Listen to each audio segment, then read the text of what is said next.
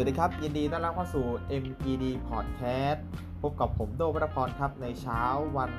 เสาร์ที่ 12 มิถุนายนครับ เช้านี้เราจะมาพูดถึงเรื่องพริกกันครับทำอย่างไรถ้าเราโดนพริกตามผิวหนังตามมืออะไรของเราแล้วเกิดอาการแสบเนี่ยเราจะมา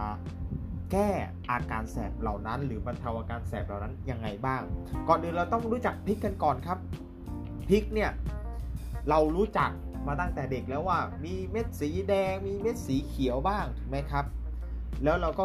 รู้ว่ามันมีรสชาติเผ็ดแล้วก็แสบร้อน แต่รู้ไหมว่าพริกเนี่ยมีถิ่นกำเนิด มาจากอเมริกาเขตร้อนแล้วก็แพร่หลายไปทั่วโลกโดยเฉพาะในบ้านเราเนี่ยมักนิยมปลูกกันทั่วทุกภูมิภาคอยู่แล้วเราสามารถหาซื้อพริกได้ตามตลาดตามห้างสรรพสินค้าเยอะแยะมากมาย ที่สำคัญพริกเนี่ยนอกจากจะมีรสเผ็ดแล้วยังช่วยทำให้เราจเจริญอาหารแก้พวกหวัดได้ดีโดยเฉพาะอย่างยิ่งครับอาหารไทยเนี่ยนิยมที่จะกินพริกกันมาก ๆ จนกลายเป็นเรียกได้ว่าส่วนหนึ่งของชีวิตเลย และเมนูยอดคิดในประเทศไทยเลยที่ใช้พริกก็คือพวกผัดกะเพราผัดพริกขิง พวกแกงต้มยำต้มโค้งส้มตำต่างๆเนี่ยอาหารที่อยู่รอบๆตัวเราเนี่ยส่วนใหญ่ล้วนแล้วแต่มีพริกเป็นส่วนผสม บางครั้งบางทีคนที่ไม่ชอบพริกเนี่ย แต่ว่าขอให้เมนูนั้นมีพริกหน่อยเพื่อจะได้กลิ่นหอมหรือรสชาติ เช่นบางคนบอกชอบพริกน้ำปลาอะไรอย่างนี้เป็นต้นนะครับ เพราะโดยรสชาติที่จัดจ้านเนี่ยทำให้พริกเนี่ยมักจะนิยมมาประกอบอาหารนะครับ อันนี้คือเกินของที่มาของพริก แต่คราวนี้เรามาดูกันว่าถ้าเรา โดนพริกร้อนๆตามร่างกายตามผิวหนังของเราเนี่ย เราจะมีวิธีการกำจัด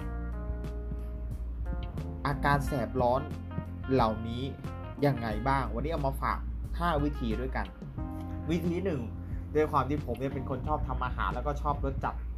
อาหารส่วนใหญ่เนี่ยมักจะมีพริกเป็นส่วนประกอบด้วยกันทั้งนั้น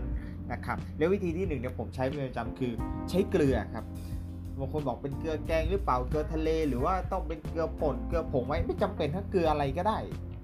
ที่เราสามารถหาได้ส่วนใหญ่ก็คือเกลือที่เราใช้ปรุงอาหารนะครับสามารถลดอาการแสบร้อนที่มือของเราที่ผิวหนังได้ โดยเราใช้เกลือประมาณ 1 ช้อนโต๊ะตักขึ้นมาช้อนหนึ่งนะครับ แล้วก็มาทานวดนวดถูๆบริเวณที่ เราแสบเนี่ยฮะประมาณ 1-2 นาที หลังจากนั้นก็ล้างมือล้างสบู่ได้ตามปกติเลยนะครับเพราะว่าสาร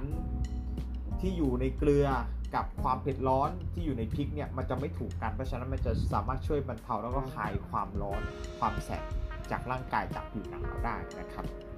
วิธีที่ 2 คือใช้น้ำมะนาวครับ น้ำมะนาวบีบจาก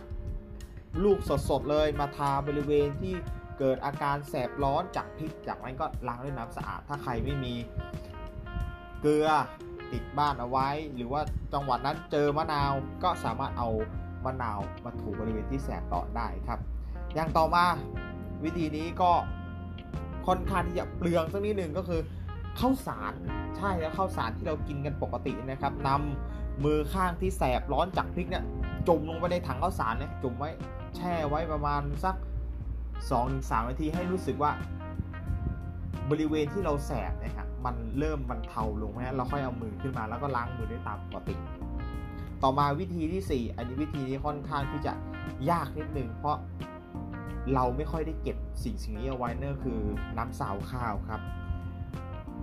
โดยหากร่างกายเราหรือบริเวณที่เราแสบร้อนจากพริกเนี่ยให้แช่ลงไปในน้ำสาวข้าวได้เลยครับ ประมาณ 10 นาที และอาการแสบร้อนจากพริกเนี่ยจะค่อย ๆ หายไปเพื่อเวลาเราซาวข้าวเนี่ยเราจะซาวด้วยน้ำเย็นอยู่แล้วถูกไหมฮะนอกจากว่าความเย็นของน้ำแล้วก็อะไรต่างๆ ในน้ำซาวข้าวเนี่ยจะช่วยบรรเทาอาการแสบร้อนได้ง่ายขึ้น และอย่างสุดท้ายที่นำมาฝากกันในวันนี้คือ น้ำมันพืชนะครับ ใช้น้ำมันพืชทาบริเวณที่แสบร้อนไว้สักพักหนึ่งจนรู้สึกว่าอาการแสบร้อนเริ่ม บรรเทาแล้วแล้วก็ค่อยล้างด้วยสบู่หรืออะไรที่สามารถขจัดความมัน ออกจากผิวหนังหรือร่างกายของเราได้นะครับ นี่ก็นำมาฝากกันครับ เพราะว่า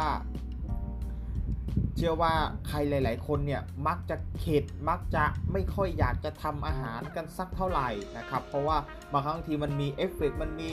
ผลกระทบที่เราไม่ได้อยากจะให้มันเกิด เช่น ความแสบร้อนของพริกบางทีอยากกิน